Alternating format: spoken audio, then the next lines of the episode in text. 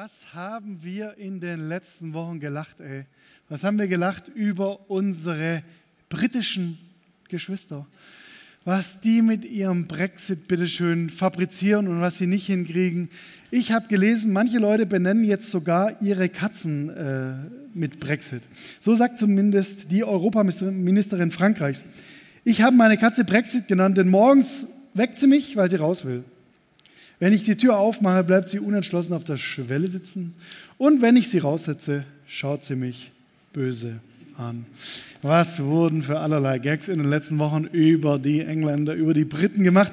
Wir merken, ah, zur europäischen Gemeinschaft dazugehören oder nicht, das sind echt spannende Themen, schwierige Themen. Gemeinschaftsthemen sind oft nicht so einfach. Wo gehöre ich dazu? Wo bleibe ich? Wo gehe ich?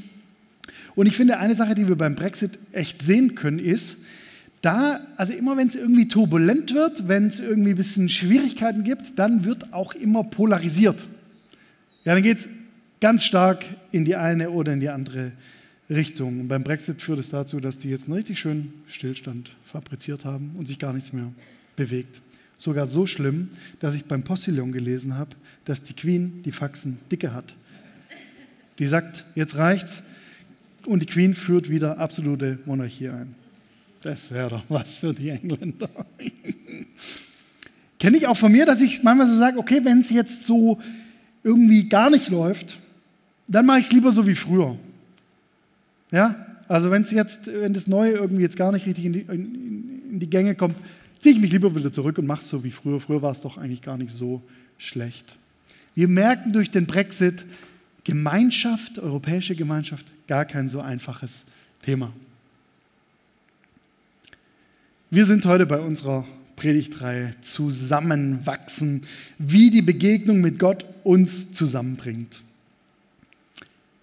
Es geht um Gemeinschaft, es geht um Wachstum und in unserem biblischen Buch, das wir gerade hier beackern, sind wir auf den Spuren der ersten Christen. Wir müssen uns die Situation so vorstellen, Jesu Tod und Auferstehung liegen hinter uns, Himmelfahrt liegt hinter uns, Pfingsten, die Ausgießung des Heiligen Geistes liegt hinter uns. Und Petrus hält jetzt eine Predigt in Jerusalem. Und aus dieser Predigt entsteht die erste Gemeinde, die erste christliche Kirche. Und dann heißt es da am Ende von Kapitel 2 in der Apostelgeschichte in Vers 41, die nun sein Wort annahmen, ließen sich taufen. Und an diesem Tage wurden hinzugefügt etwa 3000 Menschen. Die, die das Wort von Jesus annahmen, die ließen sich taufen. Am 28.04. feiern wir hier im Jesus-Treff Taufe. Da werden vier Leute in unserer Mitte, hoffentlich da draußen bei schönem Wetter, in den Pool geschubst und äh, feiern dann dieses neue Leben, was wir schon von den ersten Christen kennen. Gell, Pauline? Das freuen wir uns schon.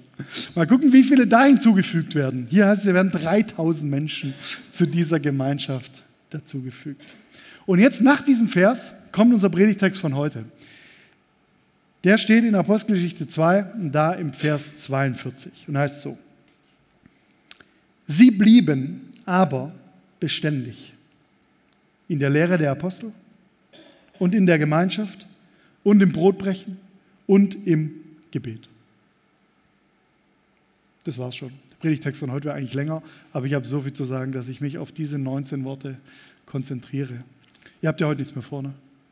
Ja, kriegen wir schon hin. Also drei Stunden oder so sind wir dann hier durch. Weil es heute nur 19 Worte sind, dachte ich, gönnen, gönnen wir uns mal und lesen die mal gemeinsam laut, damit wir diesen Predigtext heute so richtig verinnerlichen. Lesen wir. Sie blieben aber beständig in der Lehre der Apostel und in der Gemeinschaft und im Brotbrechen und im Gebet. Ey Leute, warum schreibt jemand das auf? Wenn wir es zum ersten Mal lesen, denken wir, okay, ehrlich gesagt, hört sich dieser Vers relativ gewöhnlich an. Also als ich den das erste Mal gelesen habe, habe ich gedacht, normal, oder? Normal.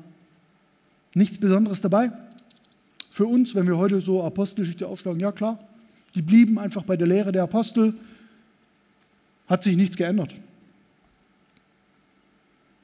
Ich bitte dich nie so in deine Bibel reinzuschauen, sondern immer zu fragen, was war denn eigentlich der Grund, dass dieser Lukas, der die Apostelgeschichte verfasst hat, dass der diesen Satz aufgeschrieben hat.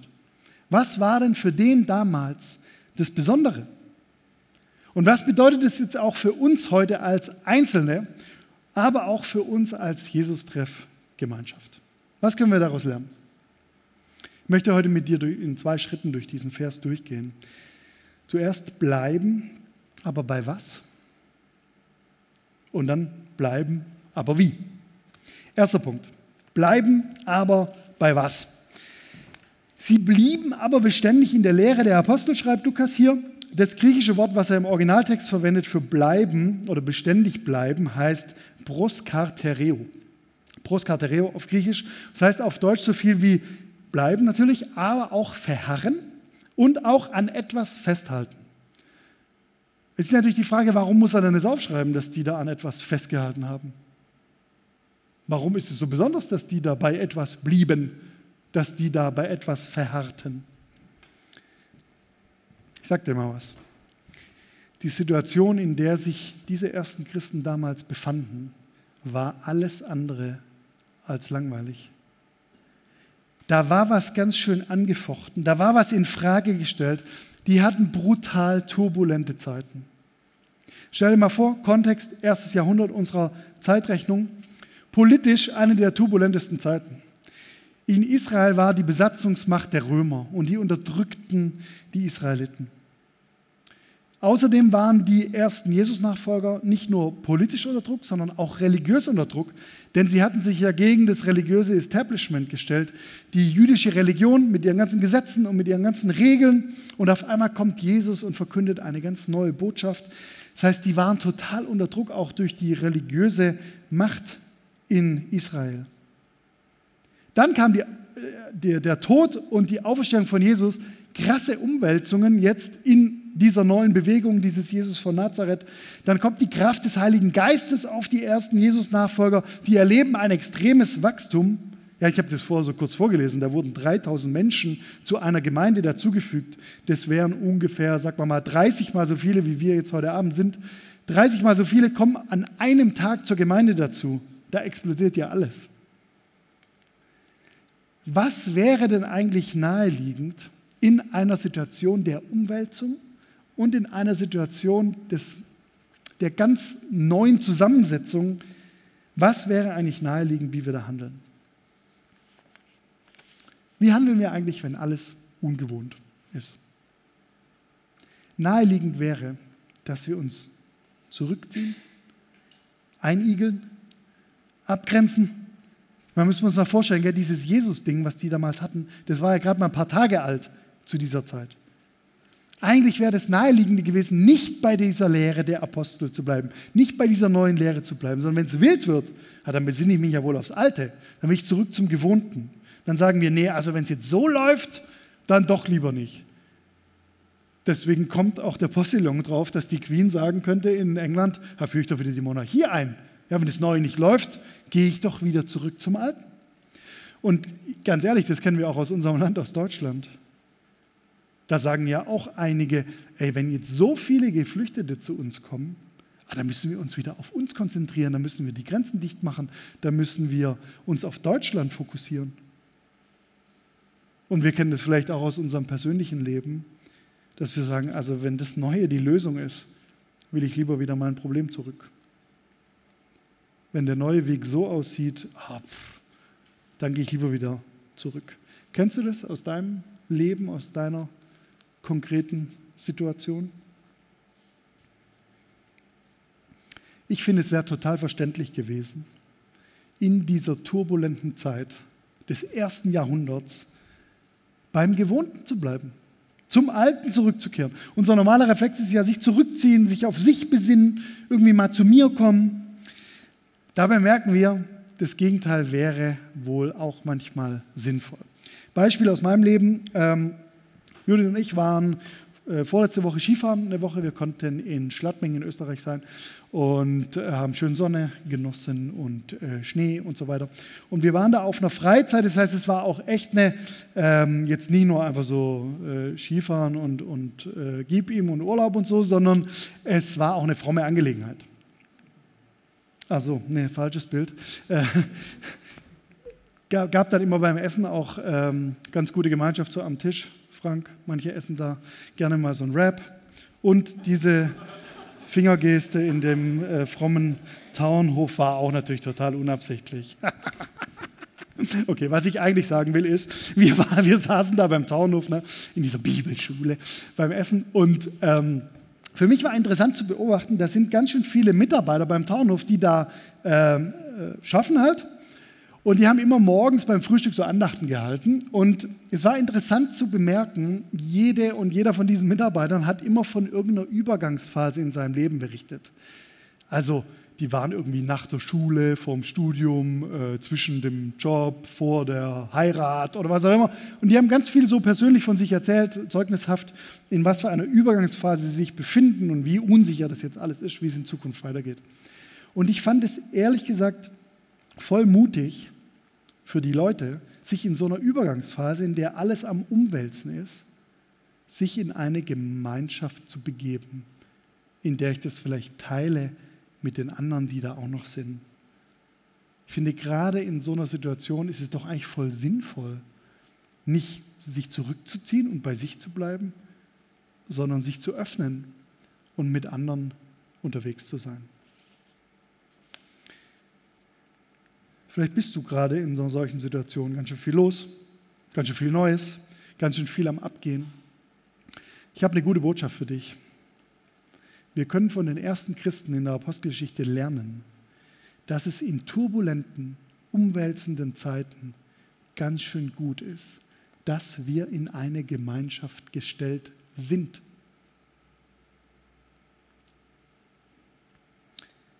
Jetzt will ich mir dir anschauen, genauer anschauen, bei was bleiben die denn jetzt? Also an was halten die denn jetzt genau fest? Hier in unserem Text heißt ja, sie blieben beständig bei der Lehre der Apostel. Wenn ich lese Lehre der Apostel, oh, da denke ich, okay, das meint irgendwie eine krasse Dogmatik, ja, oder das meint irgendwie eine Theologie oder eine, eine Wissenschaft, was die irgendwie sich so entwickelt haben. Ich habe nachgelesen und die Apostel im ersten Jahrhundert waren einfach die Menschen, die Augen- und Ohrenzeugen des irdischen wie des auferstandenen Christus waren. Das zeichnet der Apostel aus. Ja, Leute, die Jesus gesehen haben als Mensch und nach seiner Auferstehung als göttliches Wesen. Bedeutet, wenn wir hier lesen, die Lehre der Apostel, ja, das Ding war gerade mal ein paar Tage alt. Die Lehre der Apostel hatte ein paar Tage auf dem Buckel, als es für die erste Christengemeinde darum ging, bei der Lehre der Apostel zu bleiben. Das war ein ganz neues Ding. Die Lehre von Jesus war revolutionär und die war ganz neu, weil er von einer Buchreligion im Judentum zu einem Beziehungsgeschehen ging. Jesus war ja das menschgewordene Wort geworden. Und was sagte dieses menschgewordene Wort? Er sagte, Gott ist dir wohlgesonnen. Gott hat alles vollbracht, damit ich es nicht bringen muss. Durch diesen Jesus von Nazareth, da konnten die Menschen ihre Zugehörigkeit zu Gott neu entdecken. Durch Jesus von Nazareth können wir sehen, wie gut es eigentlich um uns steht. Durch Jesus von Nazareth bin ich hineingenommen in ein Familienverhältnis mit dem Schöpfer. Ich finde das total überraschend in diesem Text dass in den Zeiten des totalen Umbruchs die ersten Christen bei der Dynamik blieben, bei der Beziehung blieben, anstatt sich auf den sicheren Buchstaben, nämlich das jüdische Gesetz, zurückzuziehen. Weißt du, es wäre viel einfacher gewesen, wieder zurückzukehren zur alten Religion, zur alten Theologie, zur alten Denkweise, zum alten Verhalten. Total erstaunlich, dass die hier bei dem bleiben, was sie durch Jesus geworden sind.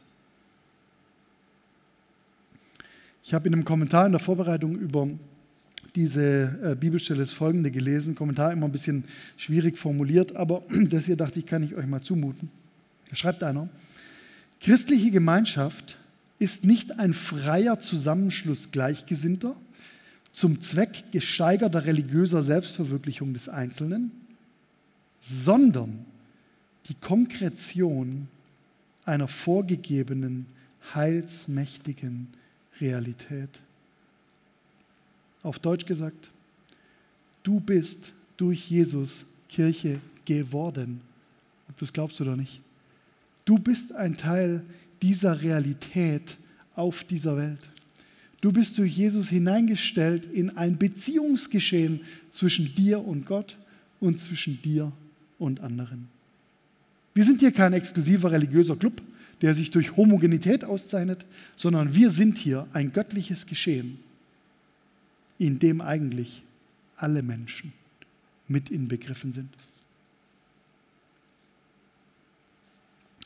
Ich erinnere mich noch ganz gut an die Zeit im Jesus-Treff, als wir noch nicht hier im Witzemann waren, so in unserer Anfangszeit, so als es uns so vier, fünf Jahre gab, da waren wir noch drüben in der Martinskirche. Ähm, diejenigen, die die Kirche noch kennen, können sich ein bisschen vorstellen. Da waren wir ungefähr so mit 40, 50 Leuten im Gottesdienst. Da sieht man so die kleine Jesus-Treff-Band und äh, die Leute saßen dann da so. Und es war eine ganz spannende Zeit, es war, muss ungefähr so 2004, 2005 gewesen sein. Dann waren, da waren wir gerade so 40 Leute geworden und äh, also 40 Jesus-Treff-Mitglieder sozusagen.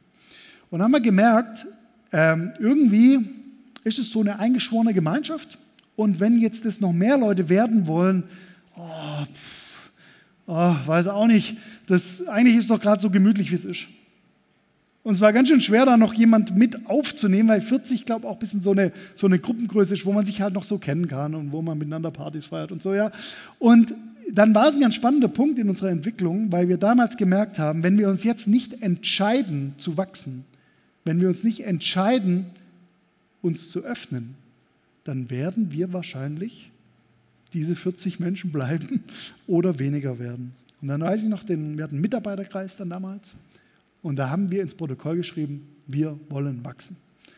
Und dann haben wir uns entschieden, es geht jetzt über diese 40 Leute hinaus. Wir sind bereit dafür dass noch andere Leute konkret zu unserer Gemeinschaft dazukommen können.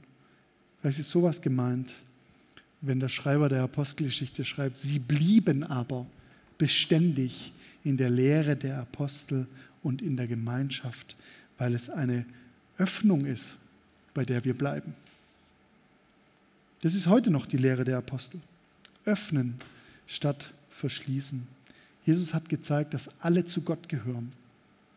Ob sie es wissen oder nicht, ob sie es glauben oder nicht. Dabei bleiben können wir von den ersten Christen lernen. Jetzt noch der zweite Schritt. Bleiben, aber wie? Wie sieht jetzt eine solche Gemeinschaft aus, bei der die ersten Christen blieben? Ich möchte mit dir nochmal den Vers anschauen. Der fängt ja so an.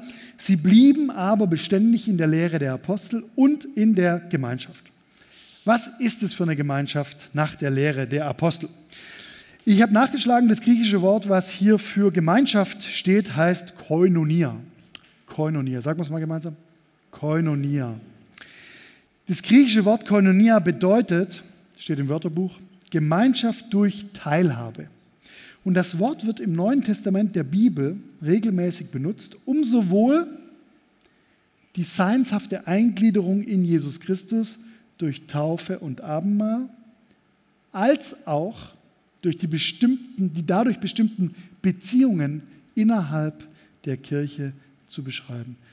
Sowohl ja, die große Bewegung Gottes auf dieser Erde, als auch ganz konkrete Beziehungen untereinander. Ihr merkt, wenn der Schreiber der Apostelgeschichte hier von Koinonia schreibt, dann hat es für den zwei Dimensionen.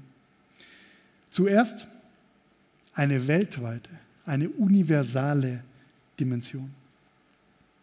Jesus sagt im ersten Kapitel von der Apostelgeschichte, ihr werdet meine Zeugen sein in Jerusalem und in ganz Judäa und Samarien und bis an das Ende der Erde. War Wahnsinn für die damalige Denkweise. Bisher waren die alle so auf Israel fokussiert und auf einmal öffnet sich der Horizont für diese Jesusbewegung auf den ganzen Globus. So sehr hat Gott die Welt geliebt. Diese Botschaft von Jesus ist von Anfang an universal und die ist von Anfang an inklusiv. Warum ist es so wichtig, dass wir auch als Bewegung der Christen der Kirche heute einen inklusiven, einen weltweiten Blick haben? Judith und ich haben vor drei Wochen mit einem befreundeten Ehepaar ein besonderes Paar-Event veranstaltet. Das nannte sich OKRs für Paare, also ein Business-Tool, was wir umgemodelt haben für eine Paarbeziehung, für eine Liebesbeziehung. Und da haben sich also neun Paare angemeldet und wir waren 24 Stunden zusammen unterwegs in einem Hotel äh, im Schönbuch und haben mit den Paaren gearbeitet. Was ist eigentlich so eure Vision für euch als Liebespaar? Was ist eure Strategie? Warum seid ihr überhaupt zusammen? Was soll bei euch rauskommen? Äh, was wollt ihr mit eurem Leben anfangen? Und hier sieht man Judith, wie sie ein Glas Wasser trinkt und ein paar, ein paar liebe Podcast-Hörer. Momentan sehen die Menschen ein äh, tolles Bild von unserem Paarseminar. Äh, auf jeden Fall fand ich es interessanter bei diesem Paarseminar. Also erstens mal hat es sau viel Spaß gemacht, 24 Stunden mit unterschiedlichen Leuten irgendwie mal so überlegen, was ist eigentlich so das Ziel eurer Liebe? Finde eine geile Frage erstmal. Zweite wichtige Erkenntnis, die Paare haben in diesen 24 Stunden eine Vision für sich als Paar erarbeitet und haben die dann mit uns geteilt. Und ich kann euch sagen, alle diese Visionen, die wir da gehört haben, die waren alle weltumspannend und weltzugerichtet. Jedes von diesen Paaren hat bemerkt, ey, wir können nicht nur für uns beide da sein, sondern wir haben eine Auswirkung in diese Welt hinein und für diese Welt, auf der wir leben. Ich finde es so begeisternd, weil ich weiß, Koinonia heißt, wir haben einen Blick für diese Welt das wissen wir auch, dass das uns gut tut. Dass wir uns nicht nur um uns selber kreisen können, sondern dass wir gerufen sind und hingewandt sind in diese Welt, auf der wir leben. Das ist die erste Richtung von Koinonia, dass wir einen Weltblick haben. Jetzt noch das zweite, bisschen paradox. Koinonia hat auch immer einen echten, konkreten, lokalen Bezug. Was meine ich damit? Koinonia heißt immer echte Menschen, echte Probleme, echte Teilhabe, echtes Teilen und Anteil nehmen und geben. Und in dieser konkreten lokalen Gemeinschaft dürfen wir leben. Ich möchte dir auch ein Beispiel aus meinem persönlichen Leben dazu erzählen. Die letzten Wochen oder letzten Monate beschäftige ich mich schon so ein bisschen mit äh, meiner persönlichen beruflichen Zukunft, aber auch so mit der Jesus-Treff-Zukunft insgesamt. Und diejenigen, die von euch im letzten Gemeindeleben waren vor drei Wochen, die haben schon von Hashtag Werners neue Rolle gehört. Ähm, ich habe mal so überlegt, ich habe jetzt hier seit 18 Jahren so ein bisschen den Hut auf, ich bin so irgendwie der, äh, der Hutträger und äh, Verantwortungsträger. Und ich finde, wir wären mal bereit in unserer Gemeinschaft, dass sich das ändert. Und als dieser Prozess in mir so begann, ja, wie könnte das in Zukunft aussehen, wie machen wir das hier dann bei uns? Und was bedeutet es für mich persönlich, habe ich gemerkt, ich habe diesen Prozess zuerst in mir begonnen. Und dann habe ich den geteilt mit meiner Frau, dann habe ich ihn geteilt mit einem Freund. Und dann habe ich diesen Prozess geteilt in unserer Gemeindeleitung. Und dann habe ich den mit euch allen geteilt im letzten Gemeindeleben. Und ich sage dir mal, es wäre nicht immer so gewesen in meinem Leben. Ich habe schon ganz oft eigentlich so innere Prozesse bei mir gelassen und die mit mir ausgemacht und dann das Ergebnis präsentiert.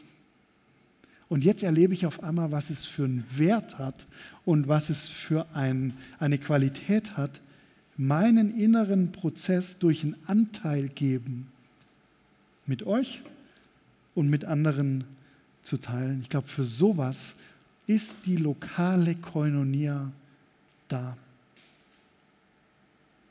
Wie sieht denn eigentlich gerade dein Anteil geben hier bei uns im Jesus-Treff aus?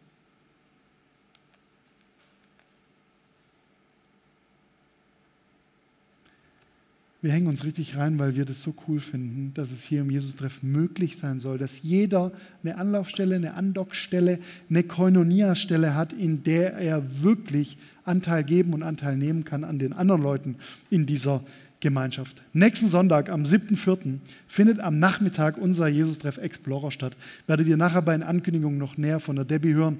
Wir machen diesen Explorer-Workshop, weil wir so wichtig finden, dass jede und jeder von euch die Möglichkeit hat, Teil zu werden von unserer Gemeinschaft hier im Jesus-Treff. Und bei diesem Explorer-Workshop kannst du perfekt entdecken und andocken hier im Jesus-Treff. Dann sind wir stark dafür interessiert, dass du eine persönliche kleine Gruppe hast von Geschwistern, in denen du dein Glaubensleben und dein Leben teilen kannst, können wir dir auch nur sehr nah ans Herz legen. Wir haben einen Haufen Heimspiele, Hauskreise, in denen du verortet sein kannst. Und drittens haben wir auch noch einen Haufen Möglichkeiten, wo du dich einbringen kannst mit deinen Gaben und Begabungen. Ich möchte heute nur mal das Technikteam hervorheben. Jan, du heute da hinten am Ton. Gell? Technikteam ist immer offen für Menschen, die gerne mithelfen wollen. Und ihr merkt auch, hier gibt es einiges zu tun im Witzemann und auch drumherum. Wir finden es genauso wichtig, dass du dich mit deinen Begabungen und Gaben in unserer Gemeinschaft einbringen kannst. Ich finde das so faszinierend, dieses Koinonia-Ding, weil wir merken, das ist nicht nur eine universale Bewegung, sondern es ist eine ganz konkrete lokale Sache, dass wir Teil sind einer konkreten lokalen Gemeindegemeinschaft. Eigentlich paradox, ne? Weltweit und universal und doch so lokal nah und greifbar. Wie können wir das verstehen und wie können wir das leben? Was würde uns denn dabei helfen? Wie ihr vorher wahrscheinlich schon gemerkt habt, gibt uns der Vers natürlich noch zwei ganz konkrete Hilfen, wie wir das umsetzen können. Sie blieben aber beständig in der Lehre der Apostel in der Gemeinschaft und im Brotbrechen und im Gebet. Ich glaube, das sind ganz wichtige Hilfen und Tipps für uns, wie wir Koinonia heute leben können. Zuerst Brotbrechen. Wenn der Schreiber hier von Brotbrechen schreibt, meint er Abendmahl feiern. Jesus hatte diese Form des Abendmahls seinen Jüngern hinterlassen, gegeben. Warum? Weil diese Gemeinschaft beim gemeinsamen Essen ja signalisiert, ey, wir sitzen alle an einem Tisch. Wir werden vom selben Gastgeber ernährt. Wir teilen miteinander. Wir sind in diese Gemeinschaft gestellt. Und das zweite, zweite Tipp, die blieben im Gebet. Was wird durchs Gebet deutlich? Durchs Gebet wird deutlich, dass wir in einer Beziehung stehen zu Gott, dass wir kommunizieren können mit ihm, dass wir auch miteinander kommunizieren können, dass wir auch andere Leute aus unserer Gemeinschaft im Gebet vor Gott bringen können. Das Gebet ist auch immer ein Blick über uns hinaus. Ich glaube, diese beiden Beziehungsformen, gemeinsam essen und gemeinsam beten, die erinnern uns so gut wie sonst kaum was an Koinonia, an Gemeinschaft, an diese Gemeinschaft, in der wir durch Gott zusammengebracht werden. Ich fasse mal zusammen. Von der ersten Gemeinde im ersten Jahrhundert, im zweiten Kapitel der Apostelgeschichte, da lernen wir, wenn unsere äußeren Einflüsse so turbulent sind, wie sie nur sein können, oder wenn unsere inneren Einflüsse so umwälzend sind, wie sie nur sein können, dann dürfen wir lernen zu bleiben. Aber bei was? Bei der Lehre der Apostel. Wenn es in deinem Leben turbulent wird, dann darfst du erkennen, du gehörst doch sowieso schon zu Gott. Du gehörst zu dieser weltweiten Gemeinschaft. Und ich finde, das ist heutzutage eine ganz schön krasse Herausforderung gegen das, diesen ganzen Individualismus, der in unserer Gesellschaft um jede Ecke kommt. Es ist eine Herausforderung, bei der Gemeinschaft zu bleiben. Und es ist gleichzeitig die beste Botschaft für dein Leben. In turbulenten Zeiten bleib bei der Gemeinschaft. Und zweitens bleiben, aber wie? Diese Koinonia-Gemeinschaft, die ist universal und lokal zugleich. Es muss in deinem Leben irgendwo rüberkommen, dass du inklusiv denkst, dass die Leute, die dir jeden Tag begegnen, eigentlich auch zu dieser Gemeinschaft gehören. Und es muss genauso rüberkommen, dass es bei dir konkret stattfindet. Es ist wichtig, heute mal fragen, wo ist denn das bei dir derzeit sichtbar? Dass du Anteil hast und Anteil gibst an dieser Gemeinschaft.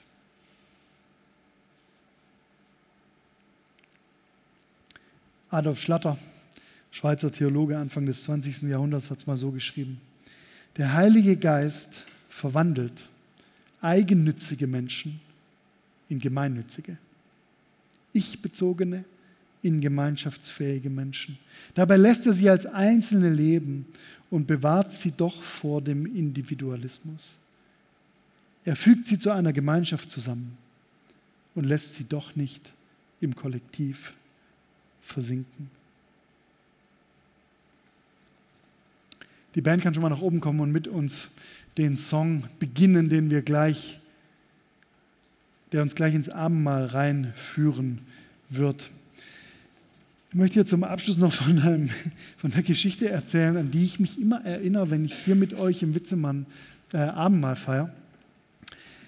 Wir haben mal drüben in der Halle Abendmahl gefeiert und ich hatte auch irgendwie über einen Text gepredigt, in dem so ein bisschen rauskam, dass, ähm, dass eigentlich am Abendmahl alle teilnehmen können und dass wir da gleich sind voreinander, dass es da keine Unterschiede gibt. Und ich hatte mir so überlegt, dass ich das Abendmahl ankündige und dann sage, dass die, die zum ersten Mal im Jesus-Treff sind, dass die heute mithelfen beim Abendmahl austeilen weil das halt super gepasst hat, so zu dieser, äh, zu dieser Aussage, dass wir da alle gleich sind und alle mitmachen dürfen und so. Und dann ging es also los, wir haben einen ganz großen Kreis gebildet und dann habe ich ähm, das eben gesagt, jetzt dürfen die zu mir nach vorne kommen, die zum ersten Mal da sind. Kam keine Sau nach vorne. Und das sind ja immer so die Momente im Leben eines Predigers. Ne? So, ihr dürft jetzt nach vorne kommen. Kommt niemand.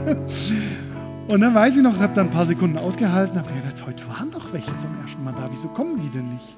Und dann sehe ich auf einmal von hinten durch den Mittelgang zu mir nach vorne kommen, mein Freund Amir.